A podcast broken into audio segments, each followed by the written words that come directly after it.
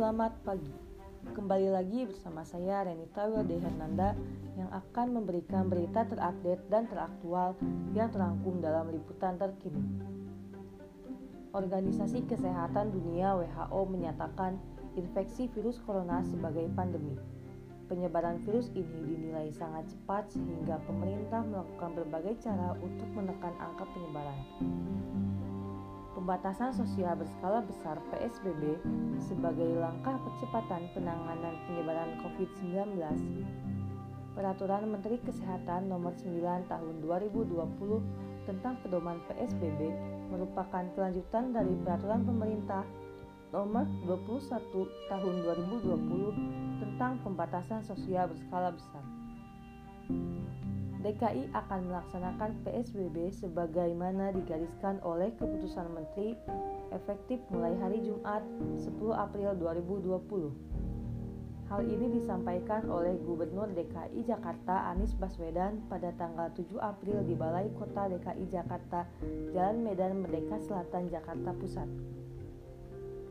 Untuk pelaksanaan, rencananya akan ada penegakan hukum oleh aparat agar PSBB ditaati oleh seluruh warga. Anies sedang merumuskan aturan untuk teknis pelaksanaan PSBB.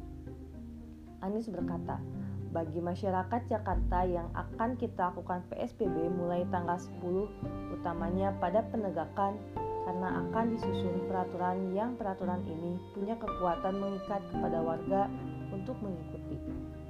DKI Jakarta dinilai akan siap dengan diterapkannya PSBB karena sebenarnya secara prinsip PSBB telah dilakukan di Jakarta hanya berbeda karena adanya ketegasan dari peraturan tersebut. Pembatasan sosial berskala besar diharapkan mampu mengatasi penyebaran COVID-19 yang didasarkan pada pertimbangan epidemiologis, besarnya ancaman, efektivitas, dukungan sumber daya, teknis operasional, pertimbangan ekonomi, sosial, budaya, dan keamanan.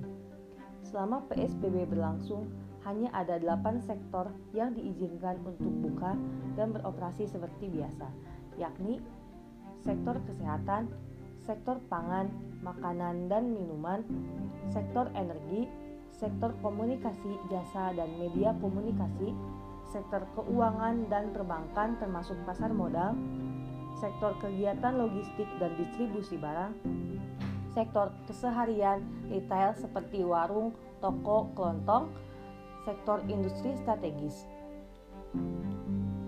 Pembatasan ini diutamakan dalam sektor transportasi umum mulai dari pembatasan jam operasi mulai dari jam 6 pagi sampai dengan jam 6 sore dan pembatasan kapasitas penumpang hanya 50% dari biasanya yang berarti bahwa jika kapasitas bus sebanyak 50 orang hanya akan menjadi 25 orang per bus. Sekian yang dapat saya sampaikan. Terima kasih dan selamat pagi.